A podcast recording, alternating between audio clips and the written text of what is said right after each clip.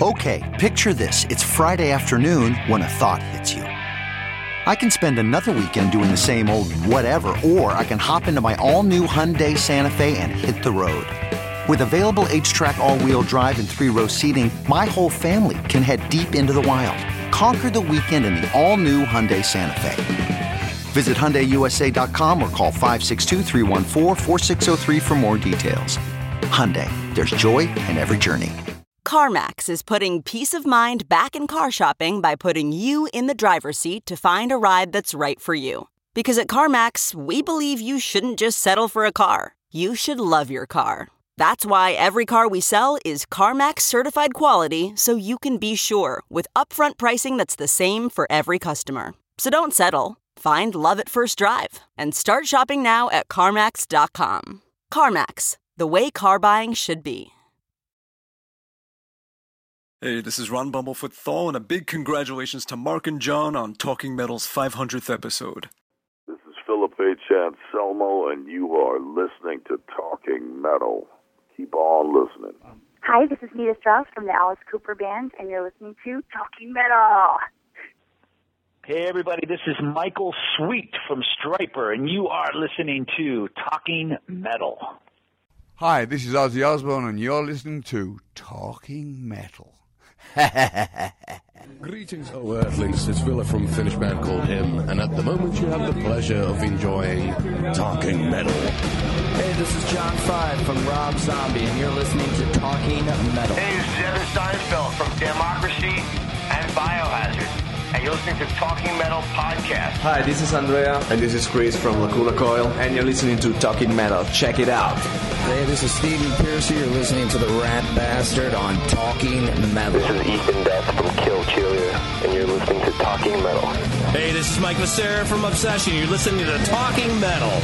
This is Scott Bowen from Obsession, and you're listening to Talking Metal. This is Slow.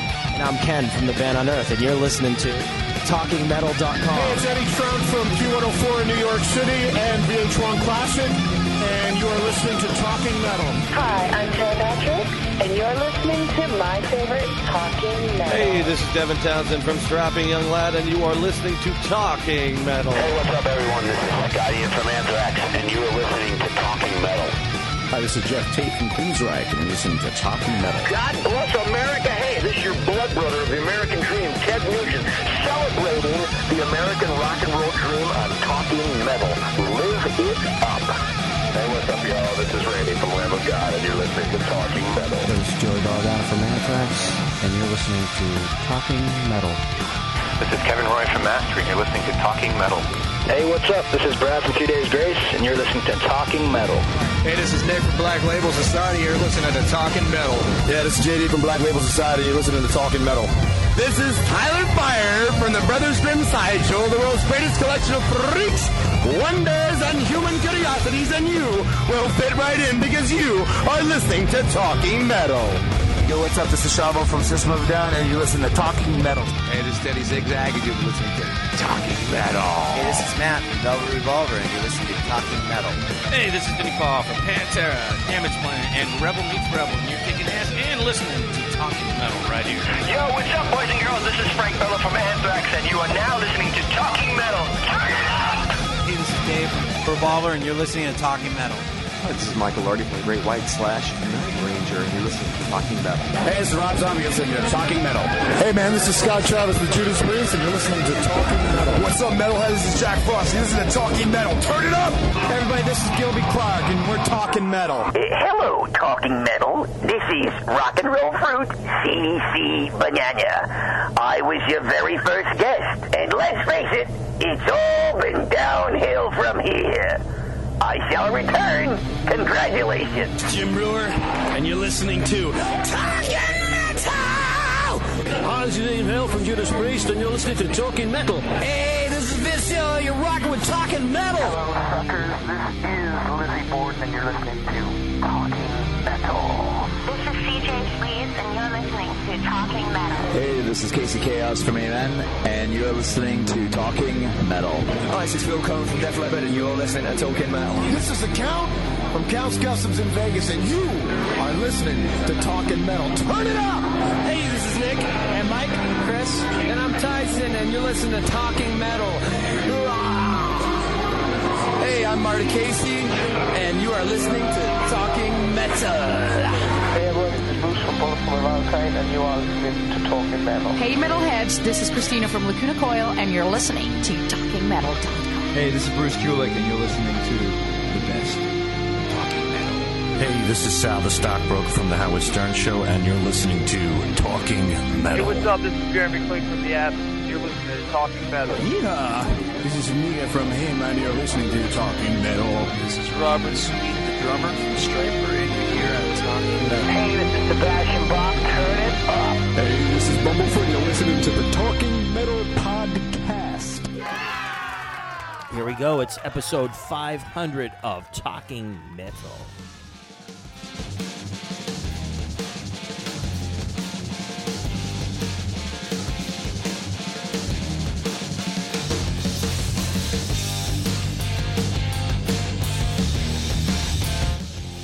Ladies and gentlemen.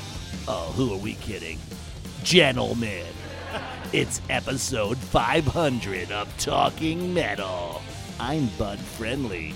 And now, for the 500th fucking time, your hosts, Mark and John. We got a lot of good interviews, a lot of great guests. Yeah, as always, Yes. 500 episodes, a big talking metal toast. Yes. Uh, take two. We actually just recorded for like 45 minutes and I lost it. Uh, nothing Which changes very here. fitting, yeah. yeah, very fitting The because The very first interview with a celebrity, which we're going to get into, was accidentally erased by yours truly, John Yes. Ostronomy. And here we are, Video 500 and audio and computer expert.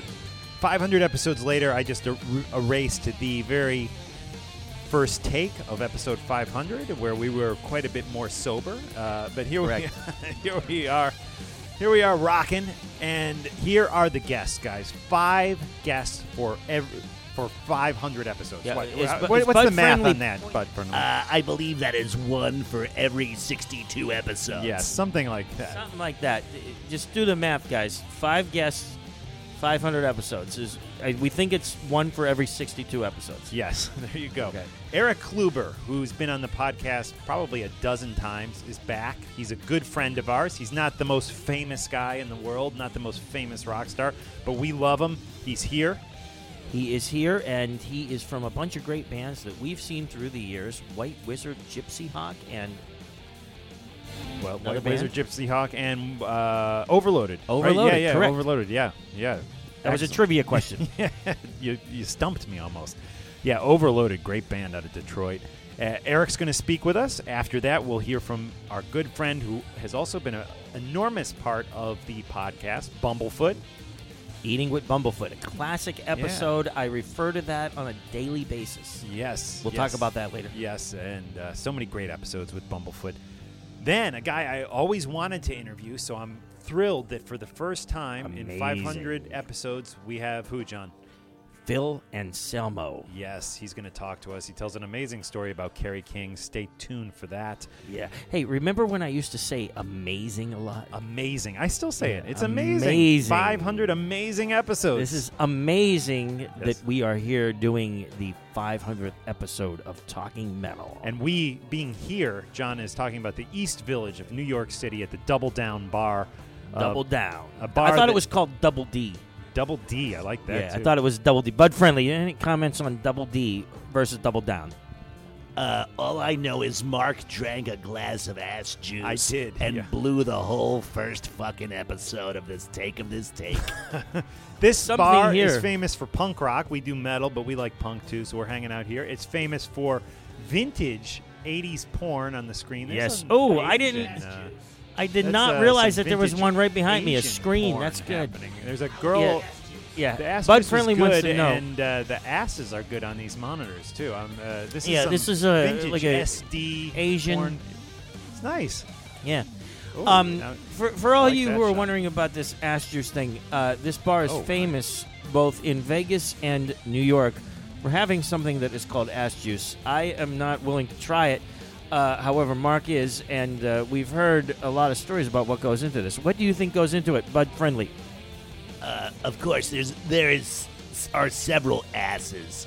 Uh, I also heard that th- as a fact that uh, it is a uh, uh, they take all the half-empty drinks and pour it into one tub.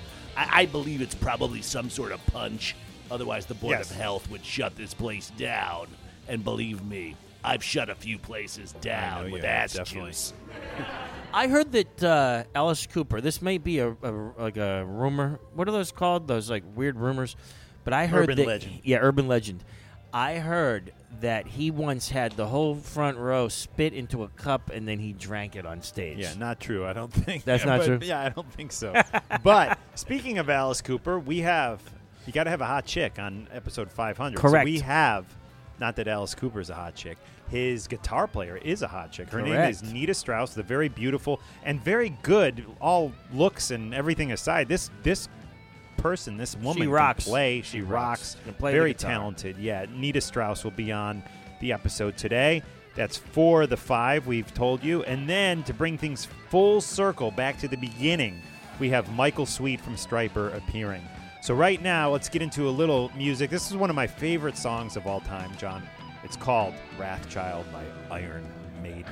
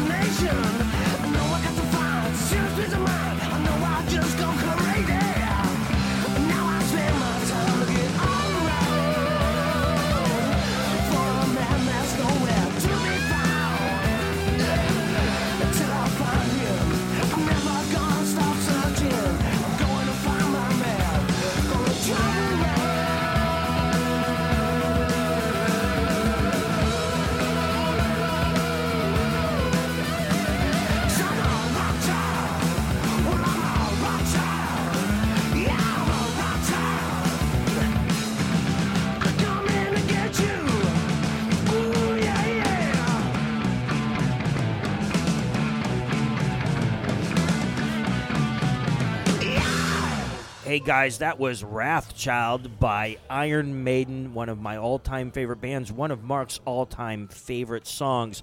You're listening to episode 500 That's right. of Talking Metal.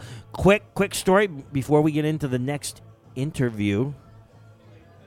Bud Friendly one of the family members. Yes. Talking Metal. I- i- If this is a family, I'd like to be considered the uh, drunk uncle. I thought you were going to say that you'd like to be considered the member. The member. There you go. so anyway,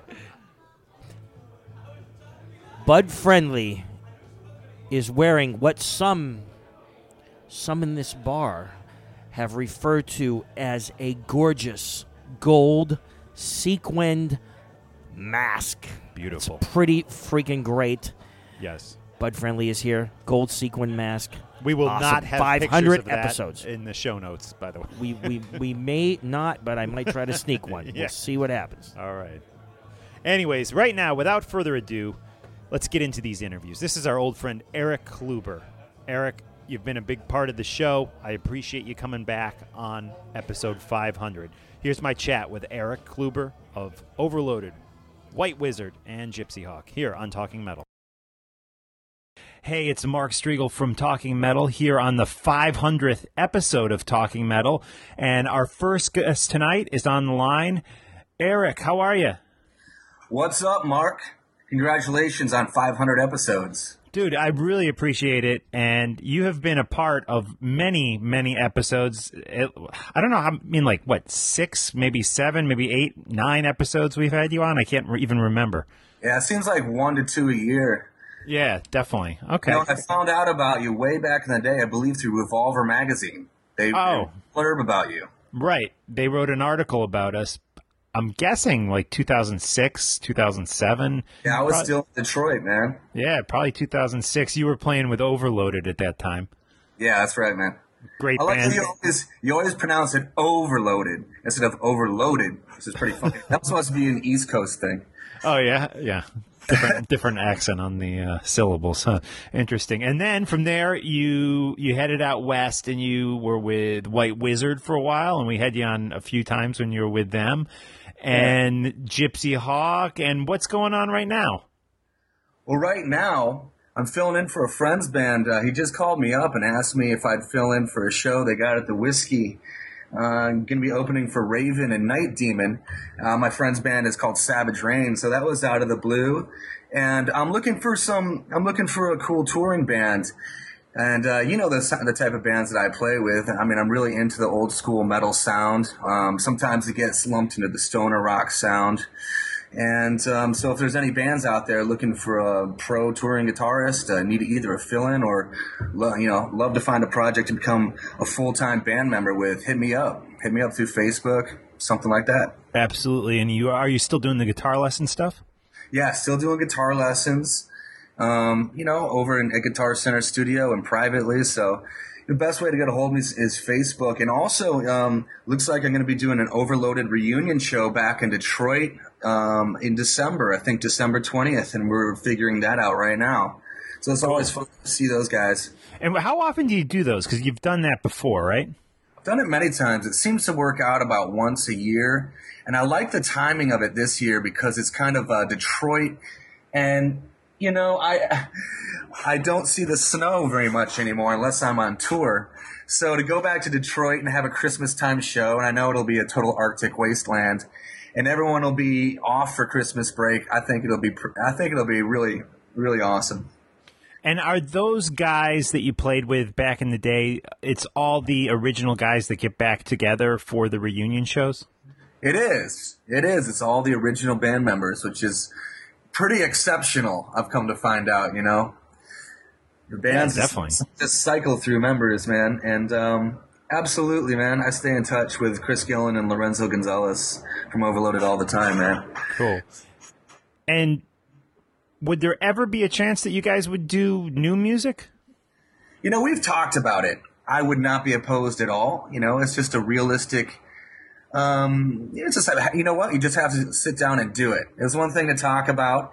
It's it's totally possible. So you never know what's going to happen in the future. You know, um, like I said, right now I'm looking for a new project. So any touring bands that need a you know competent lead guitar player or rhythm guitar Yeah, an excellent lead guitar or player. bass player, I've done that too. okay, cool, cool. Yeah. And the show with Raven, tell me again who, who who's the band that you're playing with at that show? Savage Rain. Savage They're uh, Rain, okay. They're a young thrash metal band out here in uh, LA, and they're just they're super cool guys. And they just actually called me last night, and the gig is the twentieth, so it's like a week and a half away. You know, so it's like, uh, all right, let's do it. You know, Cool. It's- I just saw Raven here in New York, and it was just a hell of a show. Really, a lot of fun. so man. And did the guitar player do a standalone guitar solo? Yeah, he did, and it was just just rocking. The place was was I freaking think out. so, man. Uh, the uh, the Queensryche mics kind of throw me off, but besides that, I think they kill it. You know what I'm talking about? N- no, what do you mean the Queensryche mic? Oh, the uh, the head the headsets. Yeah, yeah, yeah, yeah, yeah. The Sammy Hagar mics, I would call Okay, them. Right? that's another way of talking about. But anyway, yeah, we I remember Gypsy Hawk opened for them in Diamond Head like oh about a half a year ago, and Savage Rain was on that show too. So small world, you know. And White Wizzard opened for Raven. That was one of my first shows. I was at um was it Club Europa in in Brooklyn. oh, okay. Yes. Yeah. Yeah, that was the first time we came out to New York, man. So it's it's just a small world of just like reoccurring cast of characters. You know what I mean? Absolutely, definitely. Well, listen, we have to let you go because this episode is just jam packed with with interviews. But I, I totally appreciate you coming on. You've been somebody who's been with us since way back when, and uh, you know it's it's great to reconnect with you, Eric. And we're gonna get into a. Uh, interview with the one one and only Phil Anselmo. Ever run into that guy? You know, I did back in the early 90s. I used to work for a music publication in Detroit called Jamrag, and they were doing a marijuana legalization petition back in the day. And so I, when I saw Pantera on the uh, Far Beyond Driven tour with Crowbar, he was out, and I said, Hey, Phil, could you sign this for me? He said, Fuck yeah, dude. And then he just like wrote it Phil Anselmo, and it said, Pantera says so. And then the uh, magazine printed it the next edition, which was pretty sweet. Nice. Very good.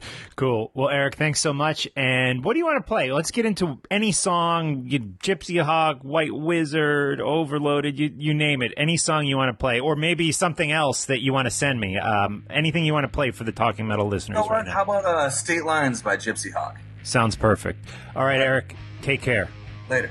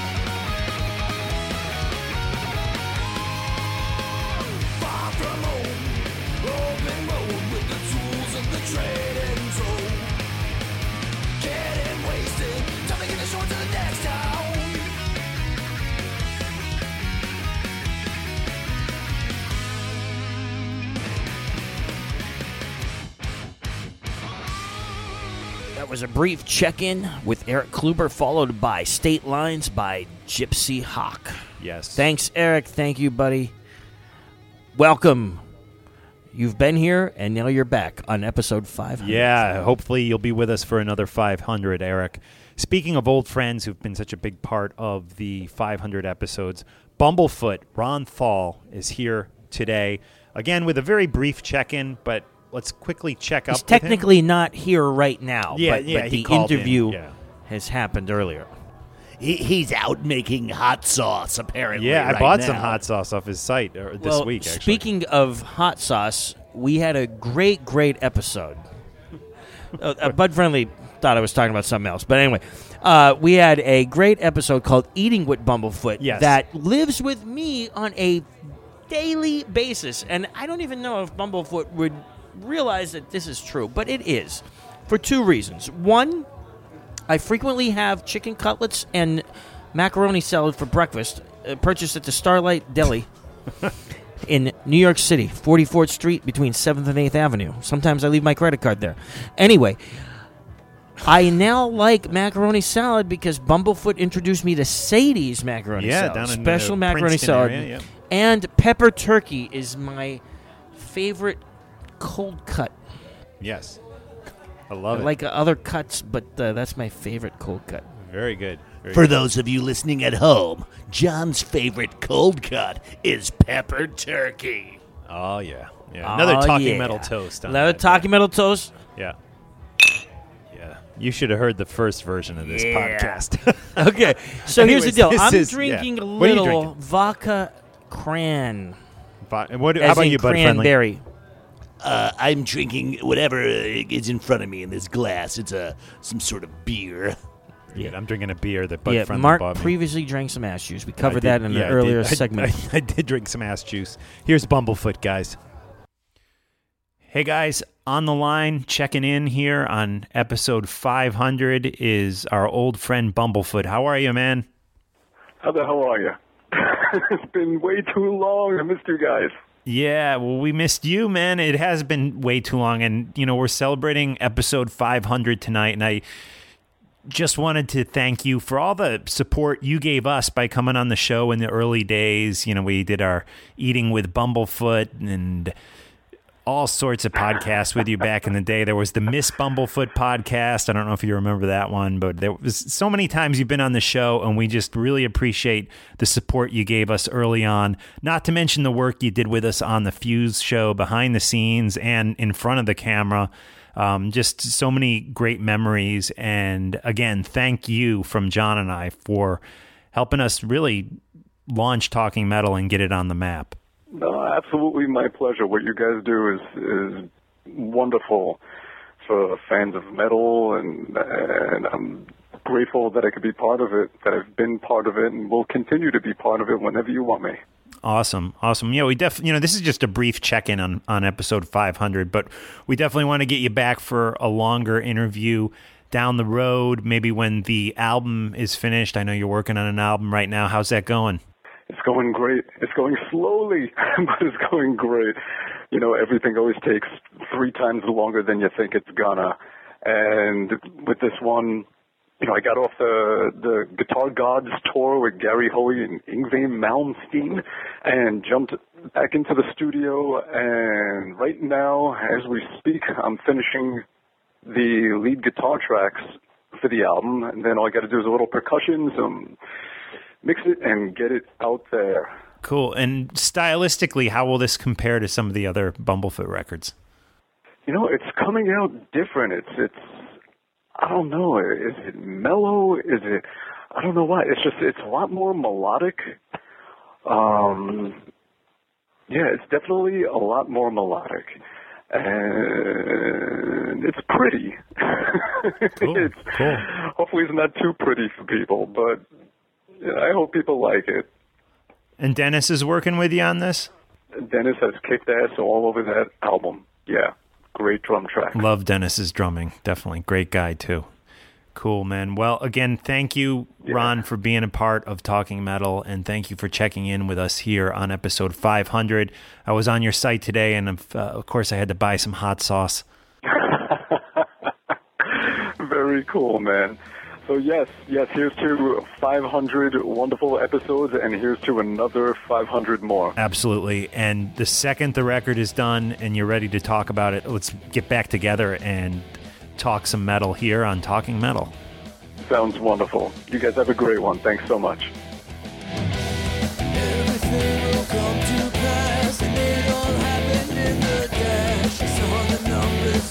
side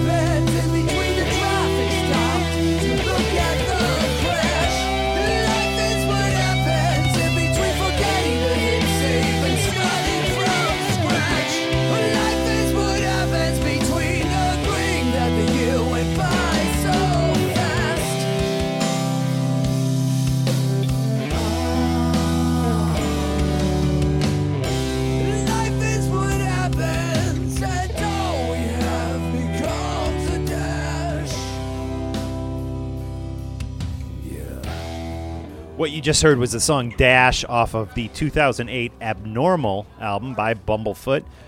And that is available on iTunes. Go show your support. Go buy that. John, we've been accepted to iHeartRadio. Yes. Yes. That is a great thing thanks to your diligence in the campaign Yeah, to I- get Talking Metal on iHeartRadio. I got an email from them Very saying diligent work. Thank, Thank you. I got an email from them saying we're on, so it's non-music versions of the show that'll be on iHeartRadio. So that's uh, very exciting news. And this episode is brought to you by the Defenders of the Old Fest, happening in Brooklyn, New York, on March 13th and 14th, featuring the reunited Exciter. When I say reunited, I mean that classic lineup of Dan Beehler, John Ricci, Allan Johnson. This show will be at the Bell House. It also features a lot of other great bands, including the Rods. So I will see you there. John will see you there. It's going to be a blast. It's going to be great. All right, man. And without further ado, let's get into a little down. And this is the big one, guys. Phil has finally joined us. I can't wait for you guys to hear this interview. I think it's a great interview here on Talking Metal.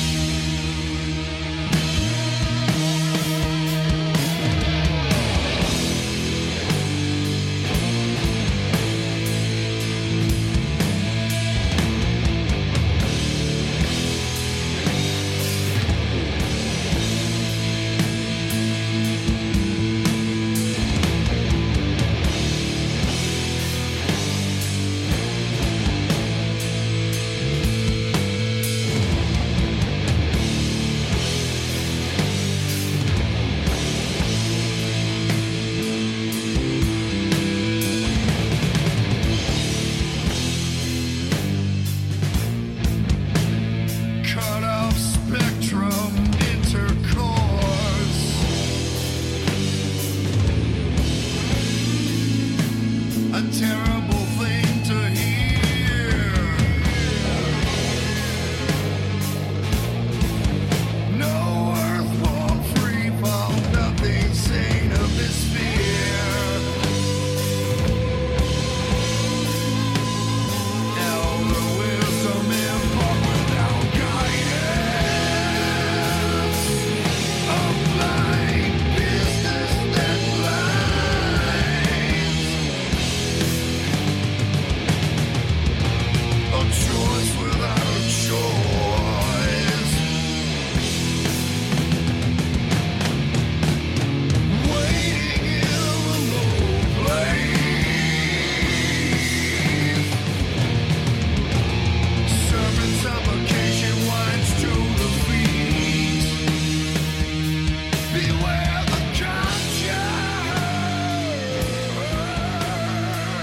Guys, what you just heard was Conjure by Down, and on the line we have Phil. How are you?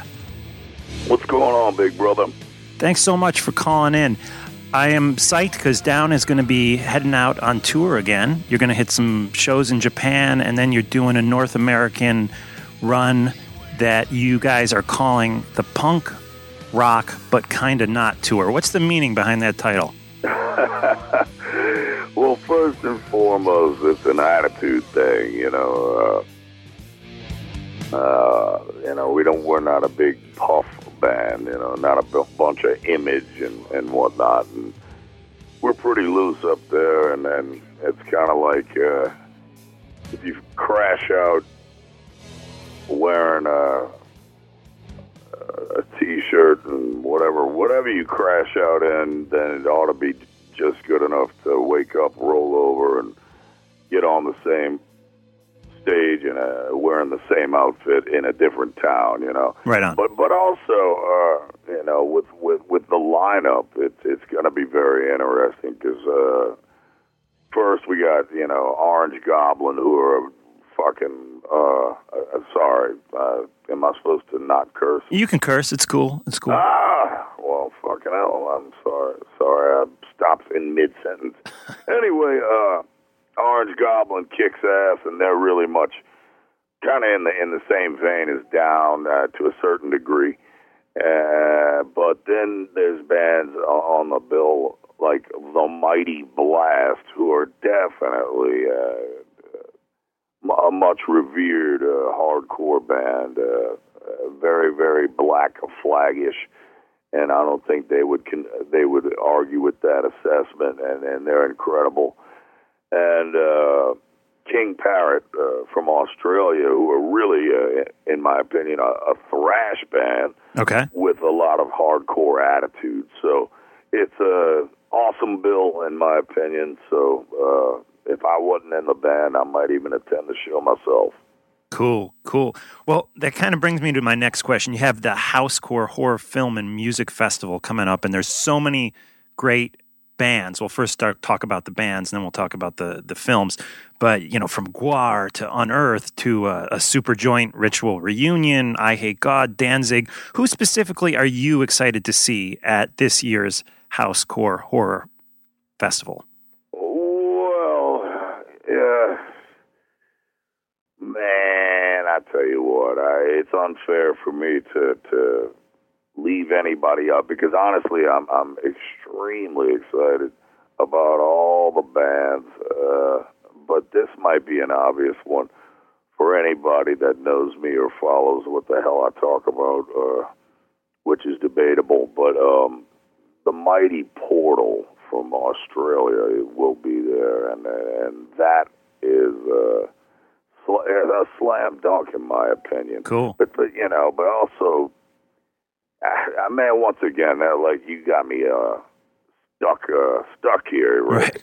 I mean, Voivod and and uh, uh, so many other bands, man, Neurosis, and once again, Eyehategod, and all these bands, man. Uh, and I, I can't leave out my brother Glenn Danzig doing Samhain. That's gonna Right be on. incredible. So it's it's it's a it's overwhelming, uh, but also uh, tons of fun. So that's what I'm looking for. And people are excited about the Superjoint reunion. How is that going? How how are the rehearsals going for that? Actually, they're going pretty good, man. No, no, uh, no uh, slip ups or anything like that. I think we got a really solid set going, so uh, that that should be very interesting to say the least. And what about the films? Do you handpick the films that'll be shown at the festival? A lot of the known films or uh, older films, I, I guess I should say, definitely uh, were a selection between myself and uh, Corey Mitchell, uh, and and uh, you know, uh, I don't really have a list of the, all the films in front of me right now, but I know we have some fantastic ones from the past that we're showing, and, and very excited to show. And not to mention, we have the cast for uh, uh, the Texas Chainsaw Massacre Part nice. One and Two, all going to be there. And sh- I think it's their first time as a group actually uh, viewing the film together, uh, all at one time. So, so that's exciting in itself. Uh, and and then there's always the submissions that we get from up and comers. Uh, uh, newer directors and stuff like that. That's always exciting for me. You know, this year, uh, uh, you know, uh, to be honest, uh, I think last year we had uh, more. Oh, how do I say this diplomatically? I, I, I think that I think this year. Uh, these uh, up and coming films, uh, the submissions that we get are are, are, are interesting. I, Right. I won't say that that uh, a lot of them were were great to pick through, but the ones that we finally did narrow down, I think, are very very good. So uh, I'm looking forward to that as always. Cool. What do you consider to be one of the best horror films of like the last two or three years? Ooh, that's a toughie, man. Because uh, I will watch ten in a row, and then it all becomes jumbled. But uh, honestly, uh, there was a movie, and I'm not sure if it's the last couple of years, but at least uh, the last five years. There's been a couple films that have maybe jumped out at me. There was a remake of the classic horror tale, uh, The Yellow Wallpaper, that I think uh, ran on Netflix for a while. That was that was I thought was a very interesting adaptation.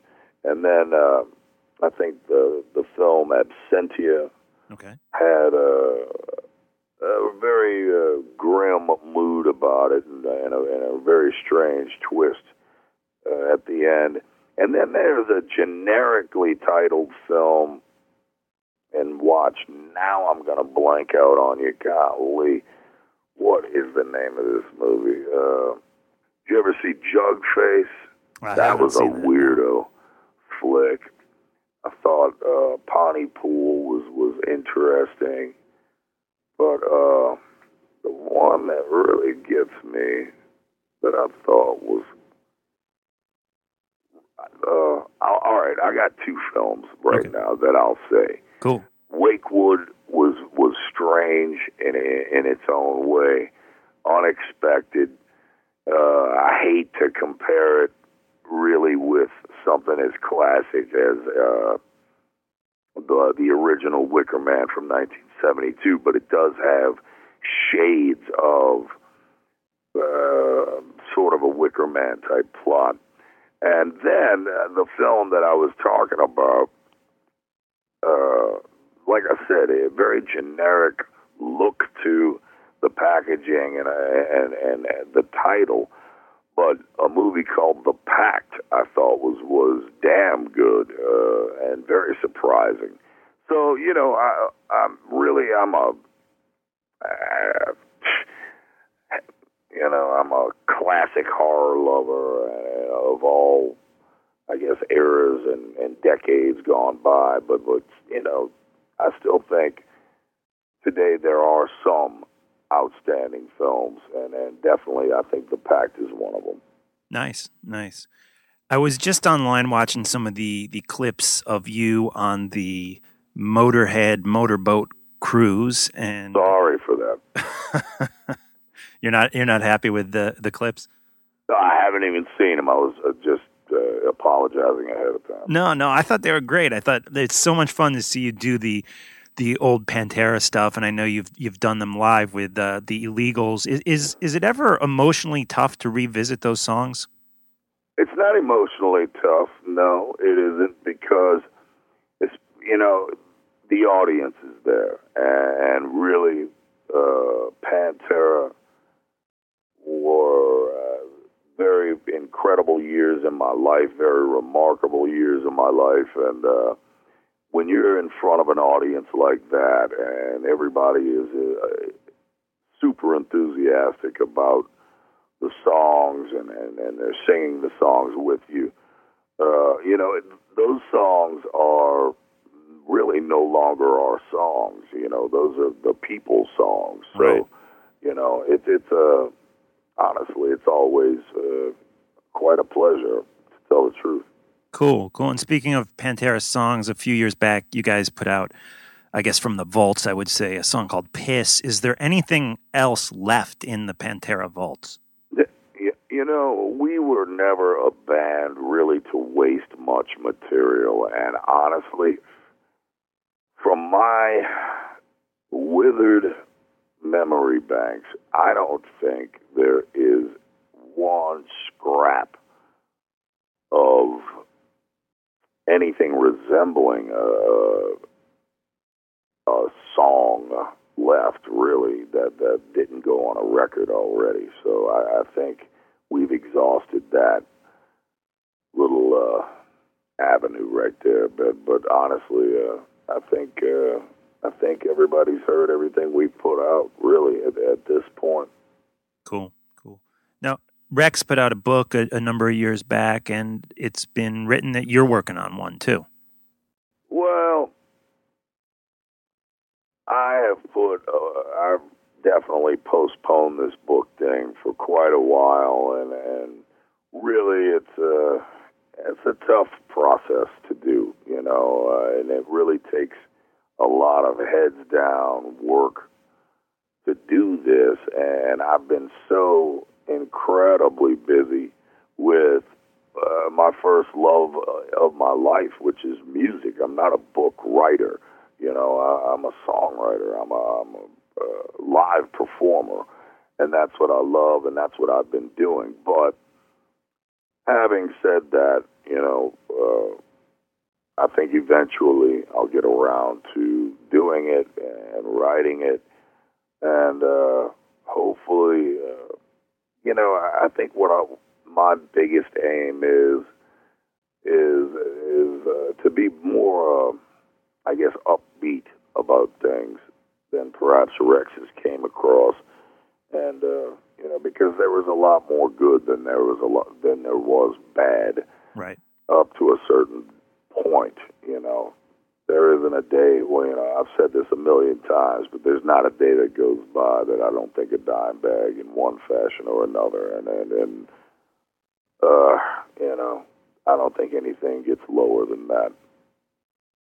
Right. So when you look back on it, it was just there's a lot more good memories and bad memories for you. Absolutely. Yeah. Uh, hands down. Very cool. And talk about Kerry King. He seems to be somebody who had an influence on what you guys did in Pantera. Do you remember meeting him for the first time? Absolutely, yeah. Uh, Pantera, before we were signed, would play every weekend in the DFW area or uh, Shreveport, Louisiana, or whatever, you know, along those circuits. And um, we had a weekend booked playing in a, a club in Dallas, and uh, which really consisted of Friday, Saturday, and Sunday. So Slayer were playing right down the street on, uh, I believe, the beginning of the South of Heaven tour, and they were playing on a Saturday night. They got in town on a Friday, and my boxing coach used to be a, a, a radio DJ, and he, he called my house and says, "Hey, man, I got Tom Araya in here. Uh, you want to talk to him? You want to meet him?" I'm like, "Definitely," you know. So I talked to Tom on the phone briefly for a moment, and then, uh, sure enough, he brought Tom, Kerry, and Jeff, rest in peace, out to the show Right. that night uh, on Friday, and uh, we met all those guys, and uh, they they got up on stage and did uh, a couple songs with us. We knew Raining Blood and, and, and oh gosh, uh, one other song. I can't. My memory is uh, like I say pathetic, but. Um, Kerry and I hit it off, and, and we uh, exchanged phone numbers. And really, you know, uh, he kept in touch quite a bit, and and it was awesome, uh, especially for uh, a kid like I was at the time, who uh, really, you know, for me, the the the greatest bands from California, especially at the time, were uh, Black Flag and Slayer. So. Uh, and definitely at the time, uh, Slayer was uh, just the be all end all for me, and and and to befriend a guy like Kerry King was a huge thing. So, um, Kerry would, you know, he would call all the time, and when uh, he would have downtime or off time from the road, he would fly in and come hang out with us. Um, and this was around the time where I was beating my head against the wall, desperately trying to turn the guys onto Pan, uh, the guys in Pantera onto heavier music. Right. And and Slayer was uh, uh, the Paramount band that I, I was saying, please give them a chance. And sure enough, you know, uh, Dimebag and and I, you know, would listen to Hell Awaits and he, you know, started to get it and feel it. But one specific time when Kerry King called me and he says, Hey, and I said, Yes. And he says, I'm coming down. I said, Okay. And he said, But this time I don't want to mess around. I said, What do you mean by that? And he says, I want to jam. And I said, Well, uh, let me ask the rest of the guys and see what we can do. So he flew in early in the week so we could work out an entire set. And I think, and matter of fact, I'll go on record and say I positively know that Dimebag and Kerry King sitting down with each other opened up Dimebag's eyes and really uh, eventually the rest of the guys' eyes uh, to the power of the thrash riff and, and and the magic of it and and and really influenced us uh, to to push our own music, you know, really uh, over the edge, and and really uh, all props to Kerry King there. And that night was an awesome night. Matter of fact, it was two nights in a row, and we did Slayer songs. Uh, Kerry King did old Pantera songs with us. Right. We did Judas Priest songs, and and it was fun, man. It was a blast, and also I can't uh, go into how much it really, really changed the direction of uh, of Pantera. Now, when you say he did old Pantera songs with you, are you talking about stuff that was on like the power metal record? Absolutely, yes. Matter of fact, yes, he did.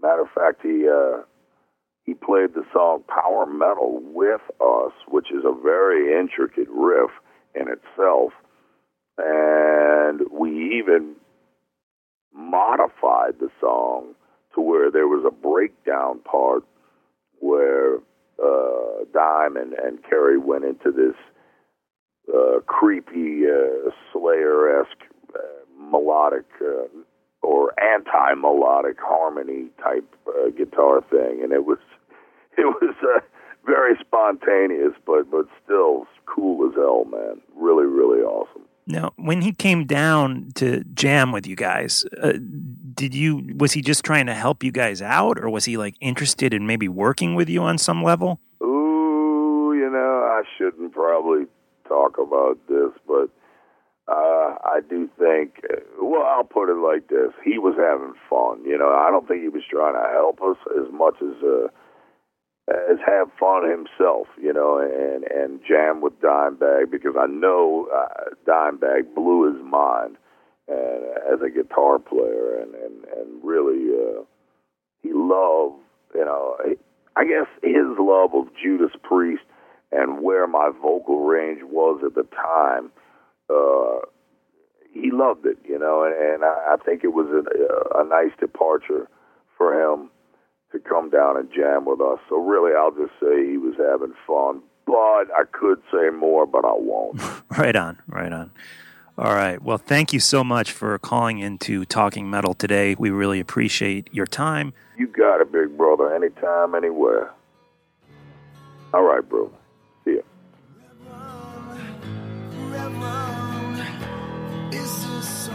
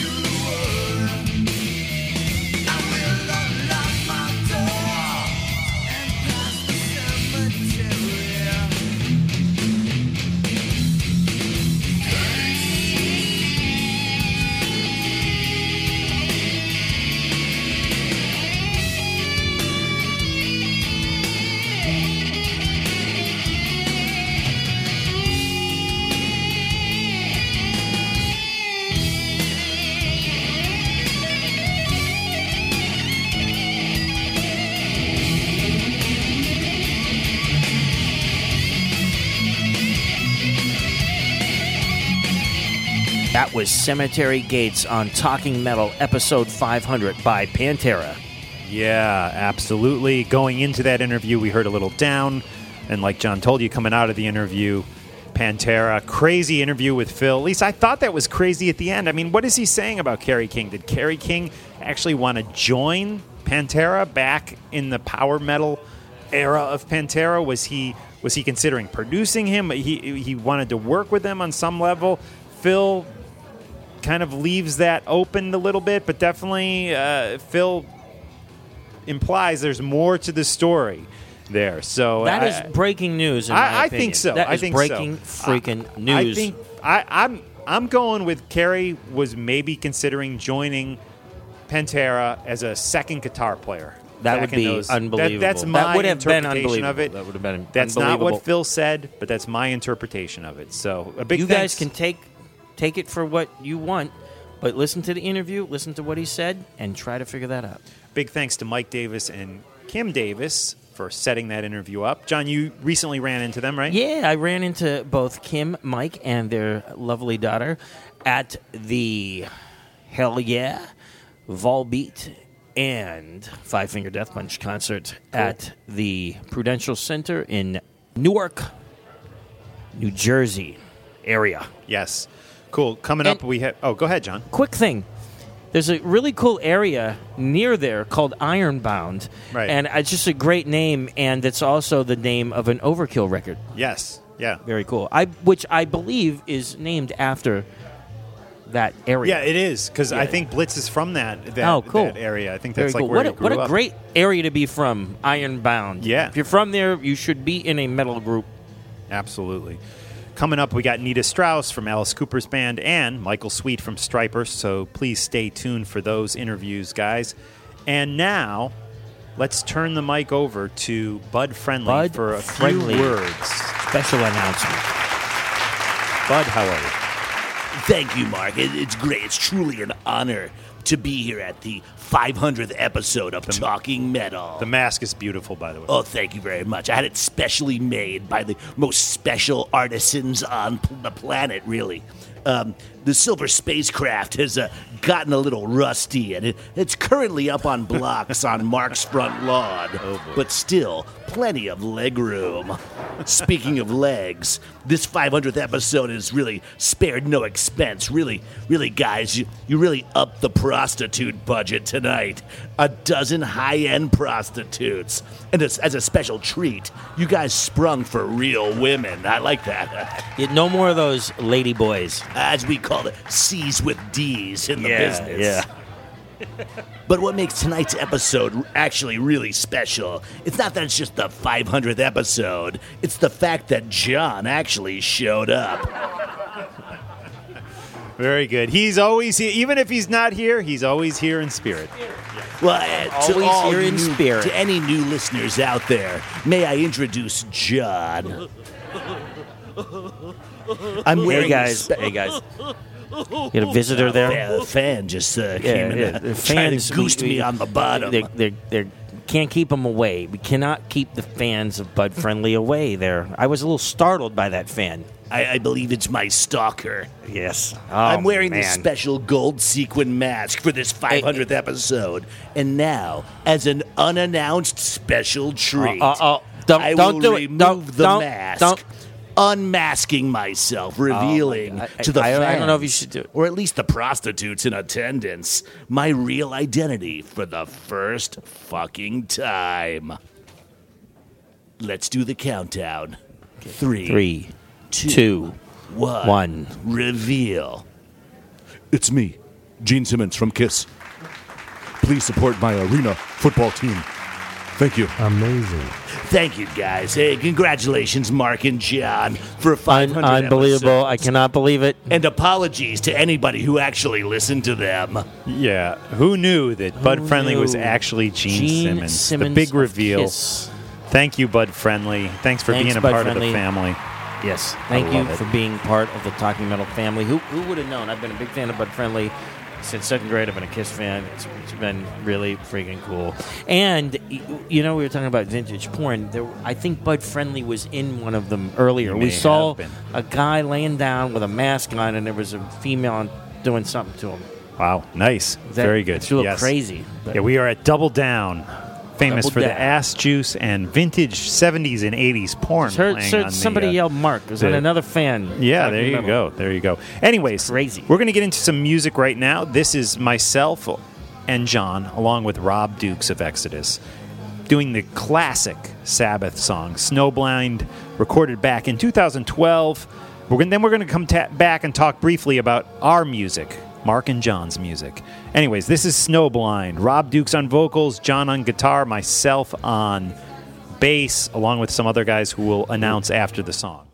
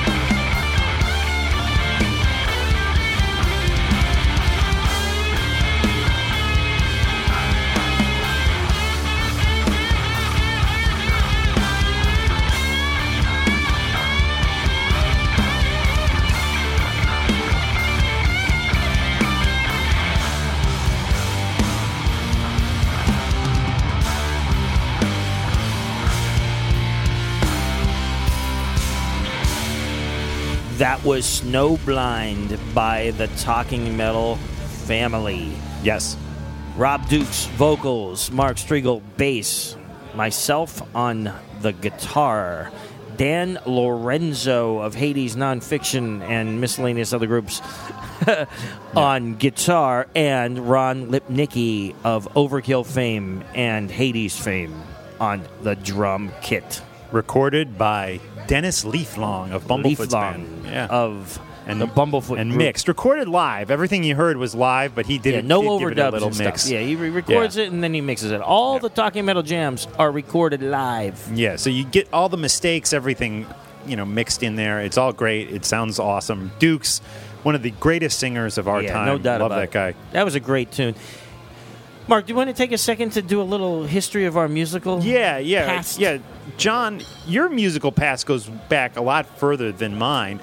Well, now, you used to play with your dad like when you were a little kid, like correct, clubs. correct. Yeah, it was pretty crazy. I was a fourth grader playing in bars, and a lot of biker bars.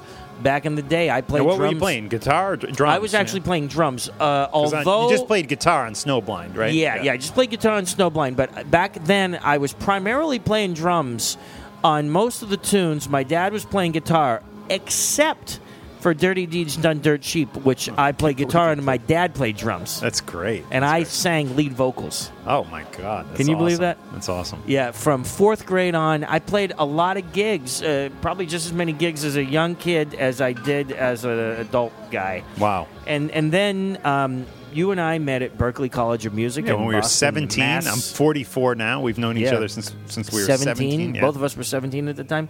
Crazy. I'm f- I, I, I, I'm 45. Are you 44 or 45? I'm 44. Yeah, No, you're not. Yeah, I am. I'm 40, I'm 44. Maybe I'm only 44. I thought No, it was 45. You're a little older than me. Yeah, I think Oh, yeah, you're. yeah, yeah. not Your- much. You're like two, two, three months November, older. Yeah, right? yeah. I think you're two. yeah, yeah, okay. You're you're like two months, one week older than me. Correct.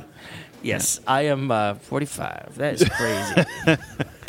it is crazy, man. It is crazy. I'm 72, but I wear a mask.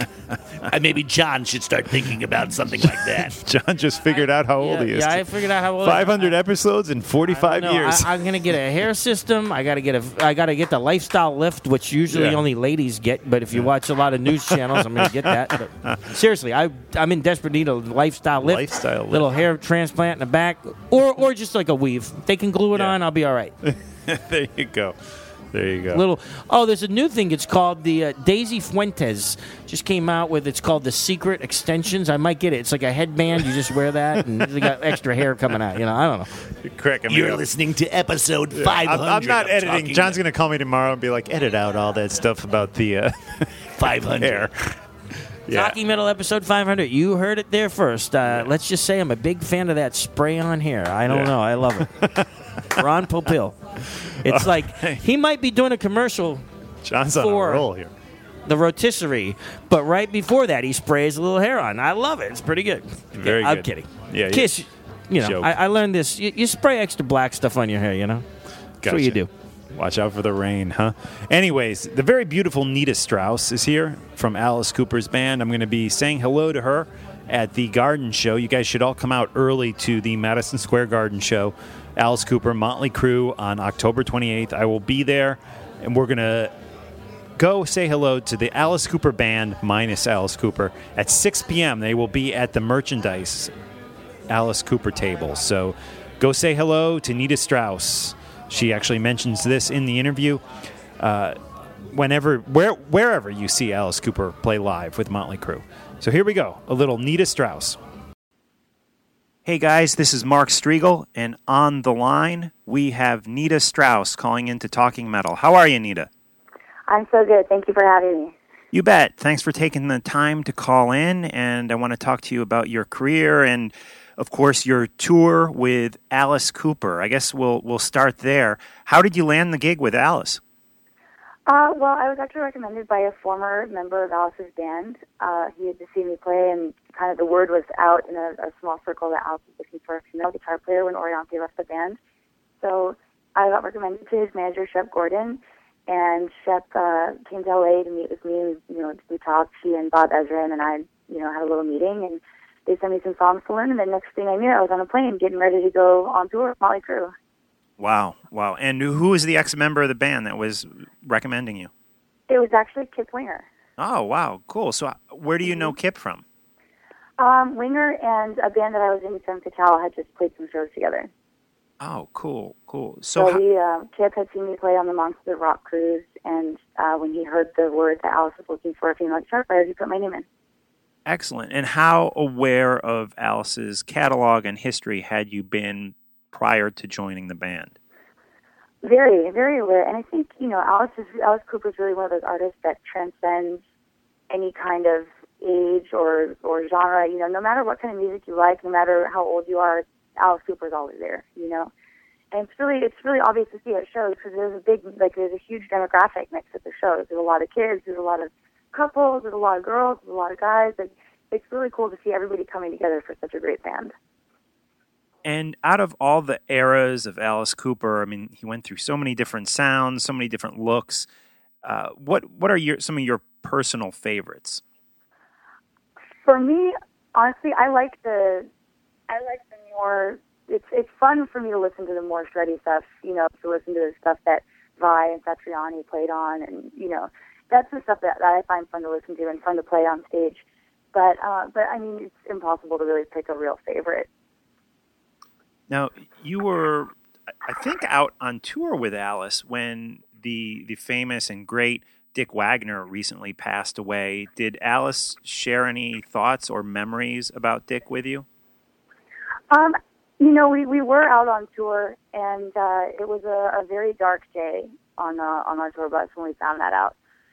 Um, it was it was it was really sad. You know, we were I think we were all together when the news came in, and it was uh, it was a very very dark time. You know, for us, and we still actually we uh, the band members do a little like we all put our hands together, and, you know, and do like a little group talk before each show. And we always mention Dick's name and you know, and, and his legacy and that. So he's definitely very much a part of the show still. Excellent, excellent. And you're out with Motley Crue for just a massive, exciting, long tour. Any run-ins So with the much fun. Motley guys? Do you do you have any contact with any of those guys while you're touring? The guys are great. They're really, really cool. Nicky in particular, like he'll actually just come and hang out in our dressing room and talk about, you know, bands and and touring and war stories and stuff. Uh, but you know, and the, and the guys are, are very, very cool. You know, they're all sober now, so it's a, it's a different atmosphere. It's not like the crazy party that you always hear about Motley Crue tours being. Right on, right on. What else is up for you musically at this point? Are you recording solo records? Are you working with other bands?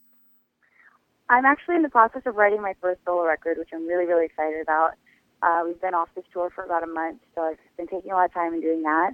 And uh, also doing a lot of sessions. I just played on an album for a cool band from Italy called Docker's Guild, and uh, working on some soundtracks and stuff like I always do. Excellent. And you do a lot of session work in the LA area? I do, yeah. That's actually how I make my primary bread and butter payment rent is uh, is doing sessions. And how do you get hooked up with sessions? Is it like an agent that works with advertising people? Oh or- no, I, no, I do everything myself. Yeah. Oh, okay, cool. Very good. Yeah. Very good. Now, even outside of the hard rock and, and heavy metal world, you've done a lot of guitar work. And I was reading on your Wikipedia page, uh, Jermaine Jackson. You've had some. That's right. Yeah. How did that all come about? Um, and, you know, it's it, I've been so lucky in in my career to have just been recommended for these really great gigs and really fun tours. I think it's really a testament to if you work hard and you're on time and you're you know pleasant to be around, you'll end up working. Right. uh, at least that's what worked for me. You know, so I was recommended uh, to Jermaine Jackson's band by Mike Prince, uh, who was Michael Jackson's engineer for many years, and um, I had recorded some stuff in Mike Prince's studio. And when Jermaine was looking for a guitar player, my name got thrown in, and, and it just once again it just sort of worked out. Being punctual and and you know not making any drama and playing well it will get you pretty far in this business. Excellent. Now, I know you use Ibanez guitars, right? Yes, that's right. And I was looking at a video of you online, and it looked like you were playing through a Bogner. Are you a big fan of those amps? I do. I love my Bogner. I love my Bogner. I'm actually using Black Star amps on this tour, on the, the Cooper tour, because the Bogners have that more modern, like really overdriven, punchy sound, and it's not quite right for the Alice Cooper songs. It's great for what I do, you know, on my solo stuff, but you know, and playing Iron Maiden songs and all that. But the Black Stars give me that more classic, simple tone that uh, that you need for the classic songs. Excellent. Yeah, I own a, a Shiva head, a Bogner Shiva head. I, I Oh, just they're it. amazing, right? My actually Reinhold made my Bogner for me. Oh, nice. Yeah, I have I have an Uberschall with an ecstasy clean channel. Oh, very, very nice. Very nice. it's I think for me it's it's like it's having a Picasso painted by Picasso, you know. Right. Awesome. GT88, all tricked out. It's awesome. Very good. And now you mentioned the Iron Maidens. Are you're completely done with them at this point? You know the funny thing is I was actually never in that band. You know there was this big perception like oh she quit the Iron Maidens. I was actually never in the Iron Maidens. I was a fill-in for them. You know I, I did a lot of shows with them over a few years, but they haven't had a permanent guitar player in the Dave Murray position for a long time. Okay. And is so that it's always been me and Nikki Stringfield or Nili Brosh or Heather Baker. You know, so there's like this sort of rotating cast of guitar players. There was just a while where I was doing most of the shows. ah okay? So when you were filling in with them, you were doing the Dave Murray parts. Cool. I was And- doing the Dave Murray parts and the lion's share of the Janick parts. Right. Okay. Excellent. And you were only born in 1986. You know, a band like Iron Maiden was, in, in a lot of people's eyes, peaking at that point. And Alice Cooper. And well, Alice Cooper for that matter too. What, what draws you to the the hard rock and heavy metal sounds, being such a young person? That's a really interesting way of looking at it. I, I never really thought of it as an age thing because I grew up listening to hard rock and heavy metal. You know, even like more modern bands. When I started playing guitar, I was listening to like Slipknot and Trivium and you know this kind of stuff. But those songs, I mean, you know, they're they're just great songs. They're just awesome songs to listen to. You listen to a song like 18 or School's Out, like that's a song. Like I said earlier, it just resonates with everybody. There's no, you know, like it's my mom loves it, my little sister loves it, and I love it, and my dad loves it. It's like all different, all different people, all different ages, all different genders, and everything. It just transcends all of that. Excellent. And uh, I'll be at the show in New York City, Madison Square Garden, in a couple weeks. You're coming to the garden? Yeah, I will be there. My mom's coming. Oh, excellent. Now, have you ever played on stage at the Garden before? I have actually never been to the garden. A pretty historic place. I've place. never ever been. Yeah, I'm I'm absolutely blown away that I'm you know, I got to play in my hometown uh the show of my dreams at the Hollywood Bowl earlier this summer and now to get to do Madison Square Garden in the same year, it's just uh it's just absolutely an unbelievable honor. I'm just I'm just so thankful to be to be with the band and be doing this stuff. Yeah, well, it's quite an, an accomplishment, so congratulations on that. Thank and, you. And Thank you very much. just so the fans know, I know a lot of Talking Metal listeners are going out to see the Alice Cooper Motley Crue tour that's that's currently happening. What is a good time in general to arrive at the venue so we don't miss any of the the Alice Cooper set? Last time I saw Alice, he was with Iron Maiden, and I actually got there thinking I would catch his whole set, and I missed the first three songs. So when is a good Ah. time to arrive to catch you guys from the get go? Well, actually, I'm glad you asked that because we do a free meet and greet before every single show. Um, you know, it's usually myself and Ryan Roxie. Every once in a while, um, Chocolate Tommy or Glenn, the drummer, will come out. But it's it's the members of the band, not not Alice, but the members of the band always do a free meet and greet, uh, and that is usually about six o'clock, and that's by and by the main merch, like the merch stand. Okay. And all the info, um, if you go to facebook.com slash rock and roll parking lot, you can find all the information. Just sign up and we'll hang out there and take pictures and sign stuff and, you know, just chat about gear and metal and my dogs or whatever anybody wants to talk about. Very good. And then uh, you, we generally go on stage around 7.30, 7.40 on each tour. Okay, good to know. And what should we tell the the talking metal listeners about? Is there anything we missed? Anything you want to promote? Website, merchandise, anything we need Well, to yeah, promote? actually, I'm really excited that my, my website, nitastrauss.com, is live now. And it's got some video guitar lessons up there. I do tour blogs and the merch. I'm actually looking at a giant stack of merch posters and um, guitar pick packs and a bunch of cool stuff that's going to be up in the shop in the next week. So nitastrauss.com is the place to find all that cool stuff and also lots of exclusive videos and photos and all that good stuff. Great. We will have that link through today's show notes. And Thank I'll you. I'll see you in New York. I'm going to try to come to the the meet and greet that you mentioned. Perfect. Please do. And it would yeah, it'd be I'm great to get. to meeting you. Can you get pictures and stuff at the meet and greet? Oh, yeah. That's what perfect. all about. Excellent. Nita, thank you very much. Thank you.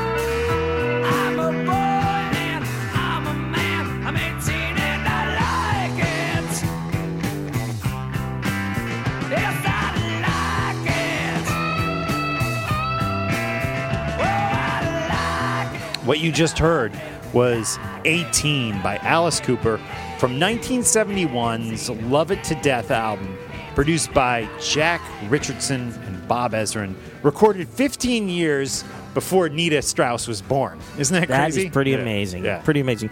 I saw Alice last in Detroit area. Uh, it used Oh, to be called the Pine Knob Amphitheater. Um, uh, what's the what's the name of it now? Do you guys know? No. Was it was Somebody this with Ace or something? Or? Yeah, Ace opened up for Alice Cooper in 2011, I would say.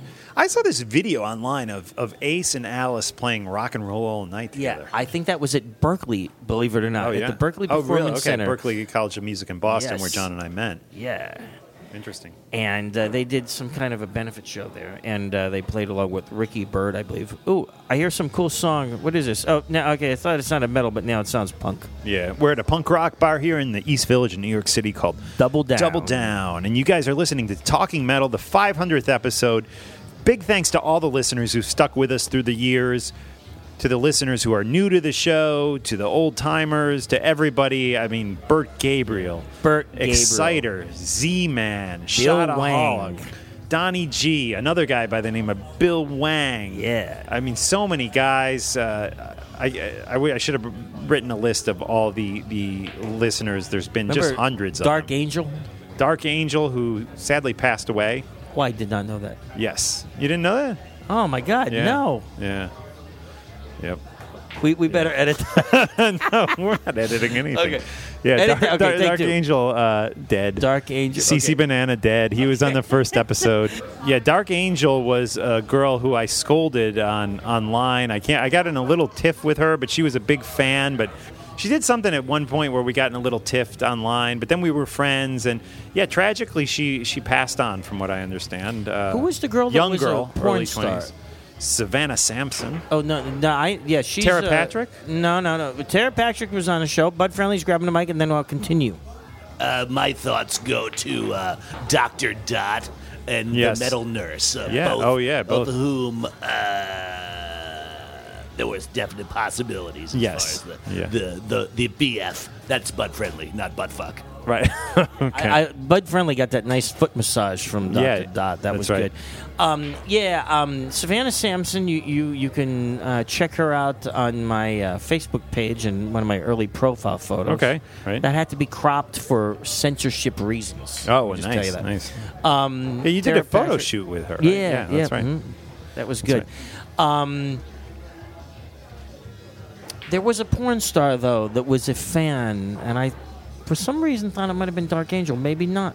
No, I don't think she. She was like from Denmark. Or Oh, something. okay, that was Yeah. not Dark Angel. Yeah. There was a girl from California who was a porn star, who was an early fan of Talking Metal. Uh, I don't know. Let's Yeah. switch gears. Let's switch gears. Switch Michael, gears. Michael Sweet, Robert Sweet, and the guys in Stryper were on episode 10. Our first guest was CC Banana. Rest in peace. He was on episode one, but the first big guest we ever had celebrity interview yeah, was episode the 10, Stryper and you interviews. went and interviewed these guys at BB King's. Yes, I went and interviewed them with some primitive equipment. This was in 2005, and much like what happened earlier today, I erased all of the great interviews I did, and then had to break the news to the individual members of Stryper that that happened, and then I got small and short new interviews with the band, and Right. uh, those guys were so nice to redo some interviews. So thank you, Michael, Robert, everybody who was a part of that. Oz Fox. Yes. Uh, and at the time, there was a different bass player. Yeah, that's true. That's true. Right. Go back and listen to episode 10, guys. It's still posted, as as are most of the the Talking Metal episodes. For some strange reason, this is really creepy. The Janie Lane episode is missing, I, and I can't It's find missing? it. Yeah, That is yeah. crazy. Janie Lane, rest in peace. Yeah. CC Banana, who, again, rest in peace. Dark Angel, rest in peace. So many people we've lost through the years. Uh, you know, for better or worse, John and I are still here, along with Bud Friendly. Thank God. Thank God. Yeah. And on that note, 500 guys. You're listening to episode 500 of Talking Metal. Yeah. If you like this, new guys, keep listening to the next 500. there you go. I love Michael Sweet. I just hung out with him at the Eddie Trunk uh, anniversary Oh, cool. party, and uh, Michael Sweet was great. And I even said, I said, by the way, I don't know if you remember this, but long time ago you did an interview with me, and that was the very first celebrity interview on Talking Metal, which is about to have its 500th episode. Cool, cool. And then you spoke with him recently. Yeah, recently. So let's check that out right now. This is Michael Sweet on Talking Metal, episode 500.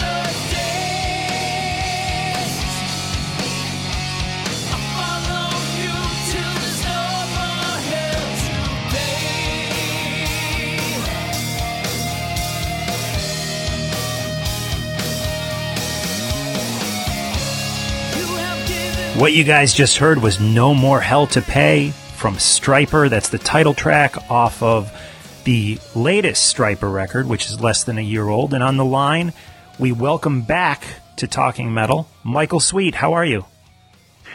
I am well. I'm uh, getting ready to fly out to Tucson to do a show with Extreme and Sebastian Bach and Great White and Stryper, and uh, I'm doing good, man. Just just staying busy and doing lots of things. I got a lot planned.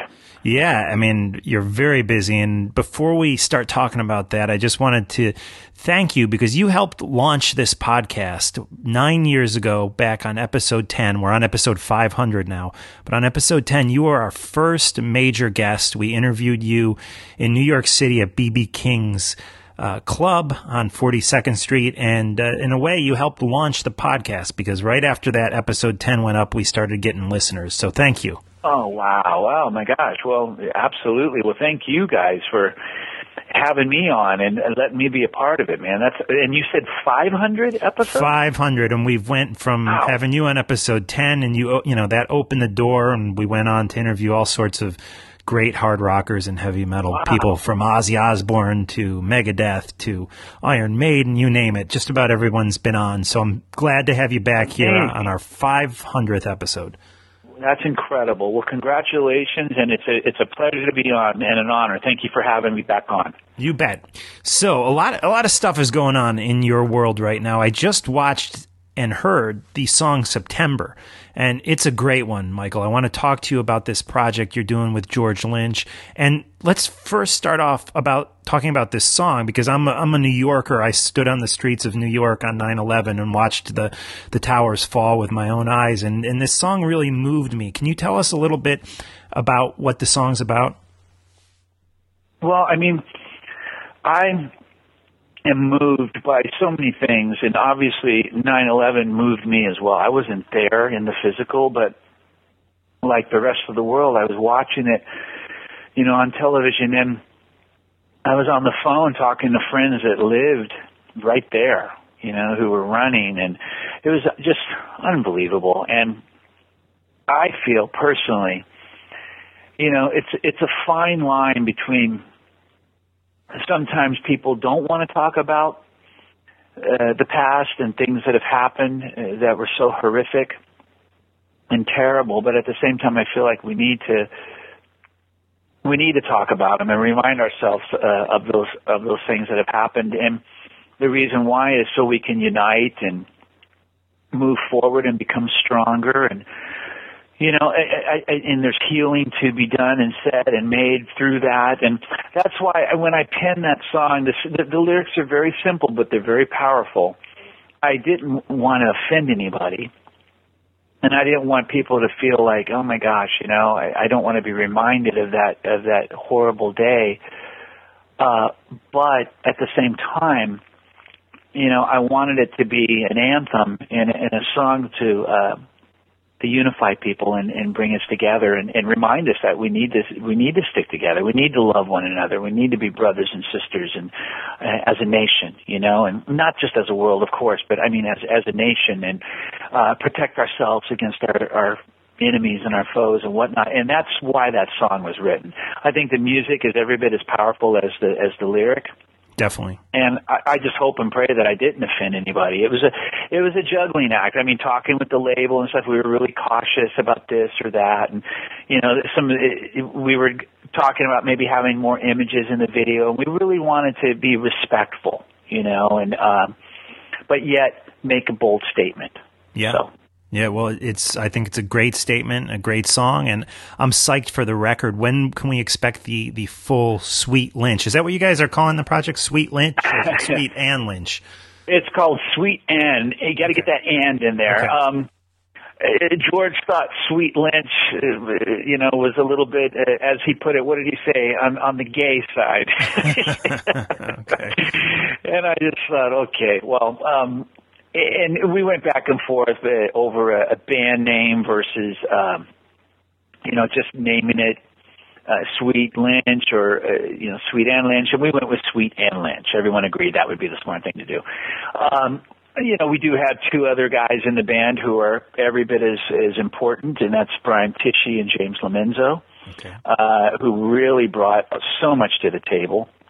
And in terms of the album itself, I believe there is a release date set, and it's sometime in February. I'm not sure exactly when. I think it's like February 20th, 21st, 22nd.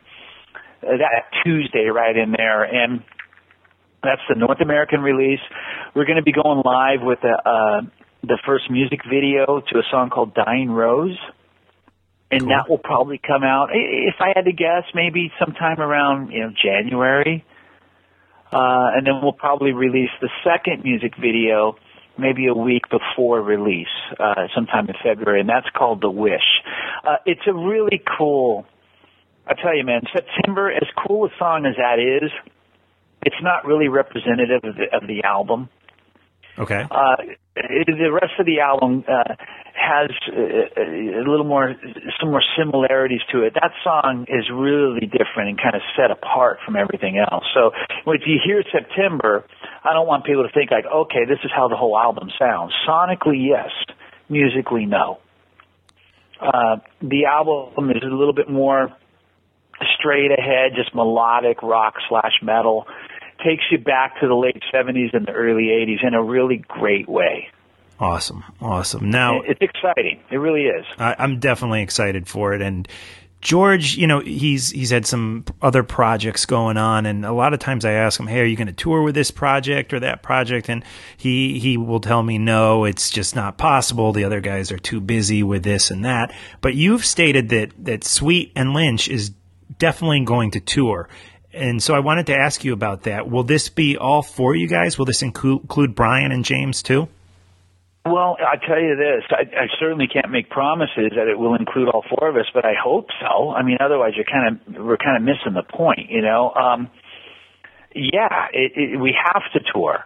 There has to be a tour. To what degree uh, or extent, I have no idea, but there will be a tour, and I really uh, hope that Brian and James are available. I know James is busy with Fogerty.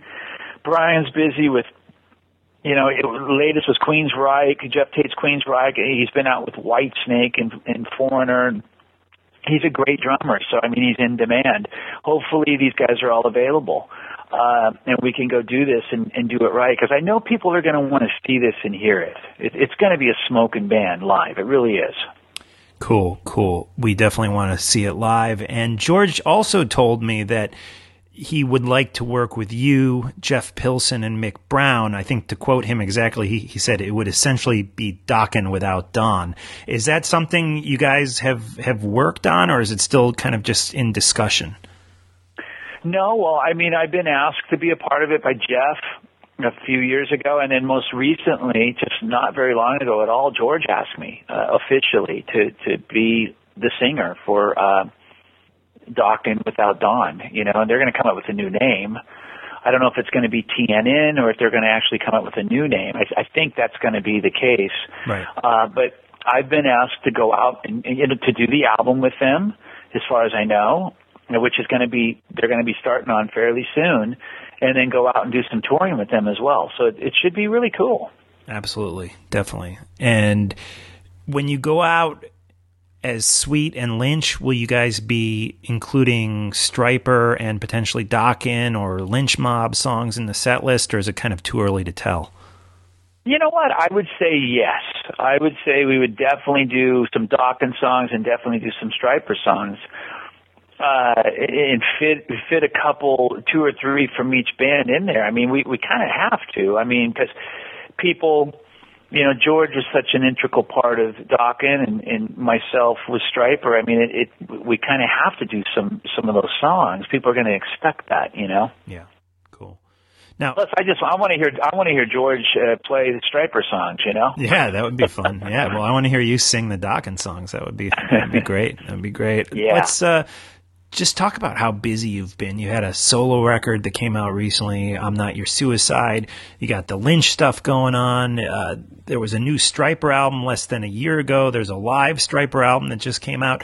H- how do you keep it up? How do you keep this pace up? I mean, there's so many bands nowadays that just go out and tour and rely on the old hits, but you're out there playing live, but you're also just putting out a ton of new material. How do you keep the pace up?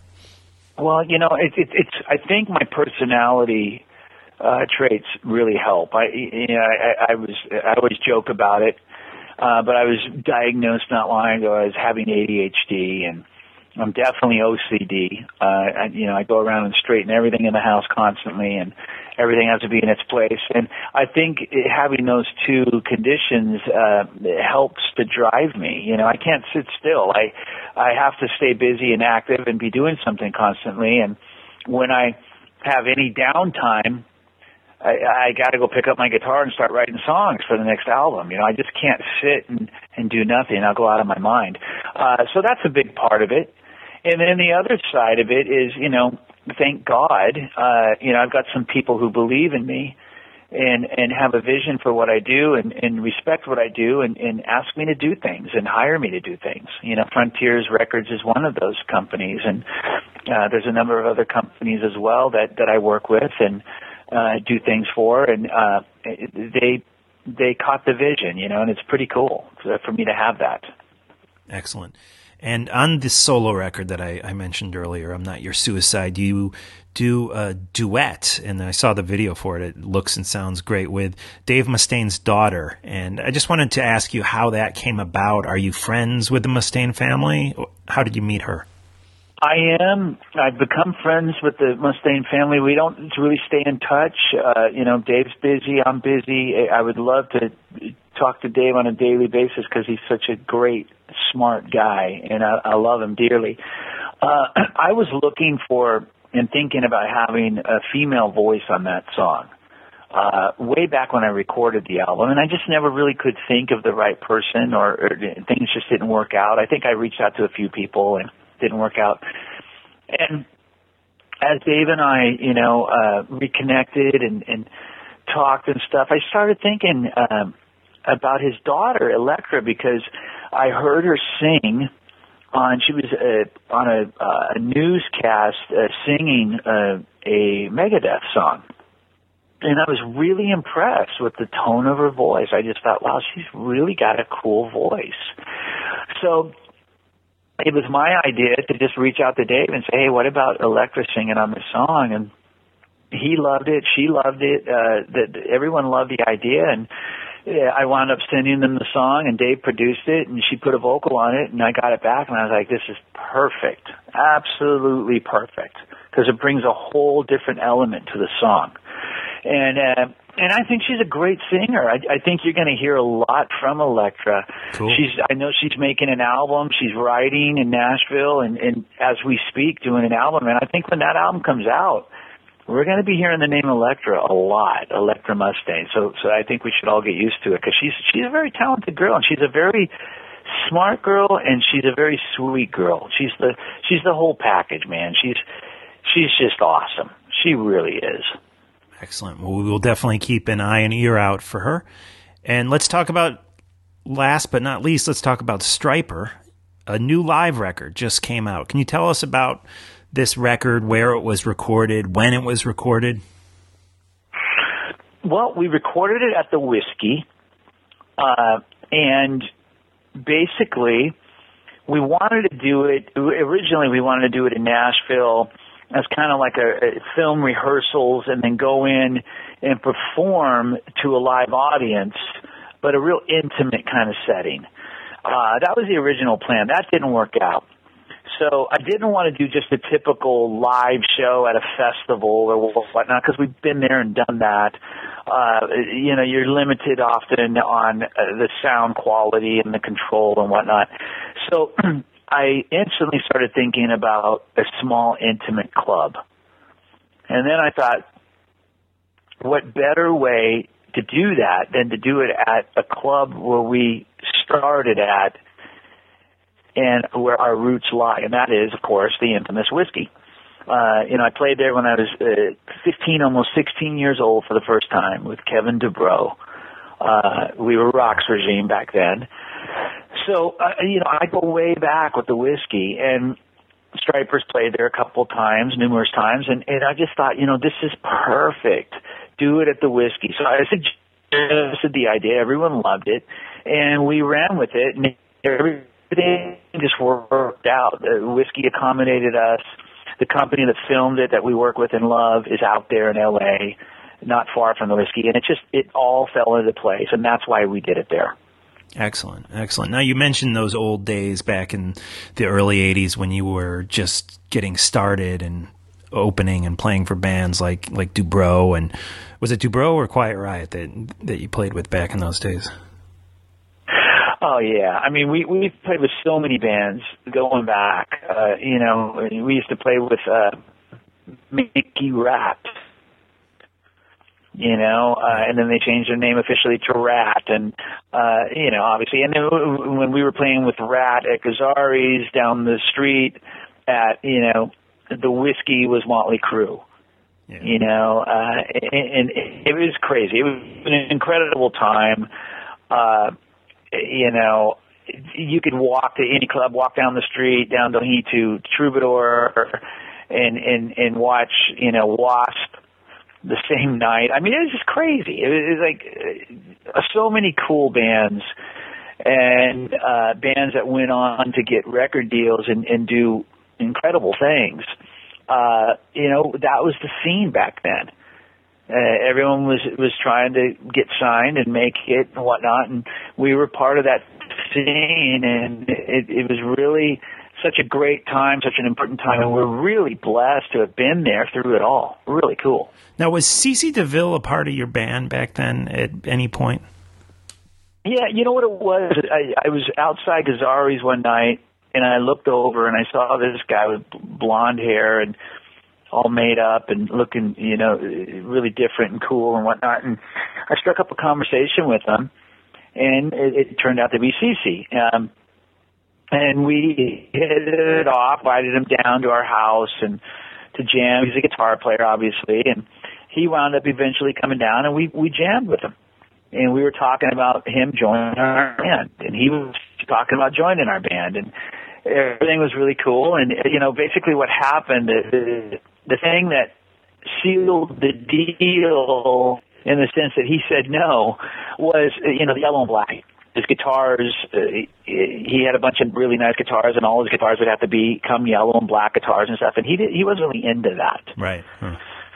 so he basically just point blank said it. He said i'm just you know i love you guys uh, you know i'm just i just can't do that. It's not my thing you know blah blah blah. And we went our separate ways, and he went on, of course, join po- Poison and be really successful, and we continued on as Stryper. And uh, another guy that was almost in the band was a guy by the name of Doug Aldrich.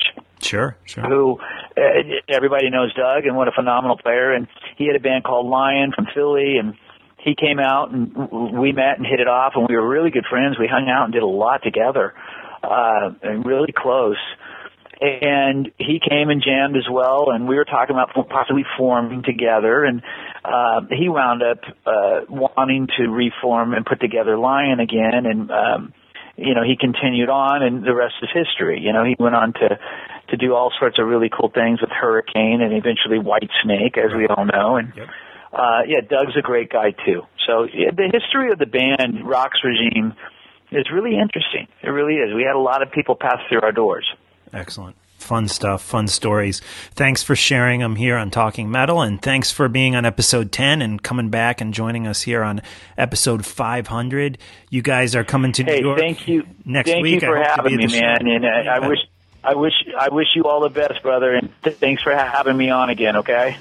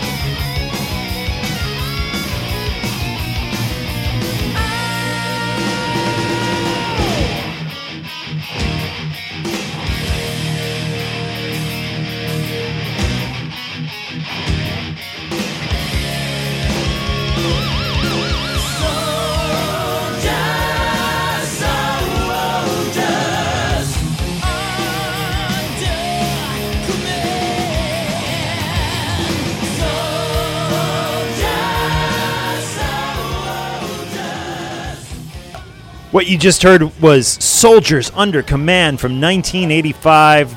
Michael Sweeten Stryper. You're a big Stryper fan, right, John? I'm a big Stryper fan. I used to buy Stryper stuff at a Christian bookstore. Really? In my Wow. hometown. Yeah, I I remember um, having a yellow. Uh, 45 yellow vinyl 45 I had the um, pink it was very cool Vinnie Vincent 45. yeah I had, didn't you have a pink vinyl 45 i once had Yeah, that uh, the Vinnie Vinnie's- Vincent one? Vinnie Yeah, I had that, yeah. invasion i actually saw the vinnie vincent invasion open up for Alice Cooper at the Syria Mosque. That Oh, was nice. actually the name of the venue, Syria Mosque, Mosque. Pittsburgh, Pennsylvania. Wow. No kidding. Yeah, wow. wow. In Pittsburgh, nonetheless. Wow, nice. This is an uh, breaking in here for a. I'm sorry. Yeah, go this ahead. is an unexpected treat question. Out of one, between one and five hundred episodes, out of five hundred episodes Yes. of Talking Metal, can you narrow down a special moment and talk briefly about it, Mark? Ooh, well, I mean, there was the you know chasing Chinese democracy stuff. Um, there was the flying to Vegas to interview Ozzy. I mean, that was That pretty was cool. major. Yeah, That, and we hung out with Zakk there, Casey Chaos. That was one of my favorite moments, the Vegas thing. Same question to John. One of my favorite interviews was the telephone interview we did with Ian Gillan. Oh, right, yeah. I really, really liked that interview. And of course, the first Ozzy interview in Vegas was amazing. Uh, eating at a diner called the Astro Diner with Rob Halford Yeah, was pretty freaking absolutely, cool. yeah. Emily was there. Yep. And My there wife. just so Emily. many great, great experiences. All the jamming we did with everybody. Uh, the interview with Nikki Sixx in a van. Yeah, that was insane. Uh, Dave Mustaine interview at a hotel where we jammed uh, a little bit on guitar with him, and he jammed some riffs for us. That was very, very cool. Uh, there were just so many great, great experiences we had from the time we did episode one to the time we did episode 500. Yeah, absolutely. Uh, personally, I can't think of any enjoyable moments that I've had at all. It's been You terrible, and a handful of uh, hard too. work, Yeah. and um, Well, at least, at least, at least we pay you well. At least we pay you well. oh, I'm rich. I'm rich beyond my wildest dreams. Yeah, there you go. We also want to send a special thanks to Metal Mike. Yeah, Metal Mike for sure. Big Yeah. part of the family. Absolutely. And you know what? The, the song written by Rob Halford and Metal Mike that was written for Talking Metal, I think we should hear a little bit of that. Yeah, let's play it right now.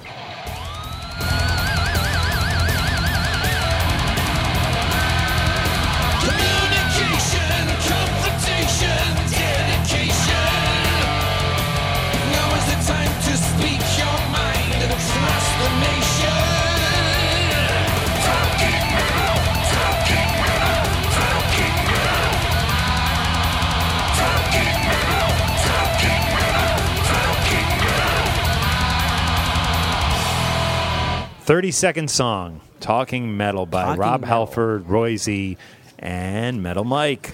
Unbelievable. Talking Yeah. Metal episode 500. 500. And let's end with a little Ozzy. This is a song called Silver. It's off the 2007 album, Black Rain. And this is written by Ozzy, Zakk, and uh, a guy named Kevin. What's that guy's name? Kevin Churko. Churko. Kevin Churko. Kevin yeah. Churko is the owner of Hideout Studios in Las Vegas, Nevada. I actually hung out and did a little work with Kevin's son uh, while Ace was recording two tracks for the Space Invader record. And that is a very cool place, guys. Uh, uh, in this moment, Ozzy, a lot of great people have recorded there. Eh, Jakey And, Lee? Uh, just a very, very cool studio. What- Jakey Lee. Jakey did- I'm going to see Jakey Lee in Las Vegas on November 23rd. So if you're going to be at, cool. at uh, the Count from Count's Kustoms, Oh, nice. I'll be. His Uh, yeah, his club is called Vamps, and I will be there. Wow. On November 23rd. Come say hello. Emily and I will be rocking Very out cool. to the When is Red that Kiss Dragon- concert you're going to be at? The day, the day before that, Oh, November November 22nd. 22nd. Yeah, Cool. so going to Vegas for 48 hours, and we will see two, what I'm hoping are two great shows while we're there. Excellent. Special thanks to Ronnie and Mancuso, who is no longer the bassist of Red Dragon Cartel. I don't know. Is he Oh, or is I, he I wasn't sure. I yeah, thought maybe he left for a while. I'm not sure. I Maybe need he's to back. check that. Who knows? Yeah, he yeah. may be back. But Ronnie, Ronnie, and Jake, Ronnie produced that record under a like a funny different name. Oh, did he? For some reason, Yeah. So if you look at the record, it says produced by somebody else. Not not a funny name, but just a different name. And I'm not sure why he did that. But Yeah. Talking Metal episode 500. Bud Yeah. Friendly, Mark Strigl, John Ostronomy. Talking Metal 500. John this is Silver, again, off of the Black Rain album from 2007. And this solo, man, sounds so. The beginning of this guitar solo, listen to Zakk's solo, sounds so much like Over the Mountain guitar solo uh, that Randy did. So, anyways, this is a great song, overlooked song off of the Black Rain, off the Black Rain record. And again, it's called Silver. And that'll end it. Thank you to all the listeners for all your support. Thank you to all the Talking Metal listeners. Thank you to all the publicists. Thank you to all the managers. Thank you to all the artists. Yeah, thanks Thank to you. Victor Ruiz too, Yes. who's helped out. Thanks to Mitch Lafon. Yep. Thanks to going way back to all the old. No old thanks guys. to anybody. No, I'm just kidding. yeah. Thanks and big everybody. thanks to you, John. I mean, you're the guy who who launched this, and Oh, you know we you. make jokes about you uh, not being on every episode anymore, and and but there's still like I always say when somebody's like says, "Oh, John's not doing as much anymore," I, I say. The big name guests that we've got Mm-hmm. through the years, every time I look at them, almost 80% of the time it's you who brought them to the Really? show, Oh, whether thank you're you. doing the Thank you. interview or not. Even like Right. Vivian Campbell, Tommy Thayer, these guys who I did the interviews, and they were very big episodes for us uh, last year, both those episodes. Uh, you you booked both those guys. You know, I may you. have done the Thank you. interview, but you did the booking. Thank so you, even though John is not always 100% on every single episode due to his intense schedule, uh, he is still a very, very big part of what's Thank going you. on. If Thank you very much. Not, Thank you very much on air or on the podcast Yeah. behind the scenes. So Thank you. Yeah, you no, go. I, I am the co-host of Talking Metal. It's just like uh, when when uh, Matt Lauer is out for a day, they get a different guy in there. Yeah. When when I'm out for a day, sometimes we get a different person in here to sub for me for a day. Sometimes it's just you. Sometimes I do solo episodes. I haven't done a solo Yeah, you Talking do Metal for a while, one. but maybe I'll d- do a, a slew of solo episodes. I'm just kidding, guys. You should. You No. should. Um. Ooh, I thought that said six six six. It said six seven six. Anyway. I thought I thought uh, Satan was intervening. that means it's time. And to- with, and with all the thank yous going on, I just personally would like to say to all the fans, you're welcome. Yeah, Bud Friendly, he's amazing. Really is amazing. Yeah, that was an old amazing. talking metal word that we used to use a lot. I still use it all the time. Amazing. All right, so this is Silver by Ozzy Osbourne. Good night, guys. We'll see you on episode 501. 501. To the next 500 episodes, let's have another toast. Yeah, we got to at least make it to 666 episodes. Yes. That would be maybe we'll end And it we're going to have the farewell tour after that. Full Yeah. on tour. Yeah. All right, later awesome. That was pretty good. That was a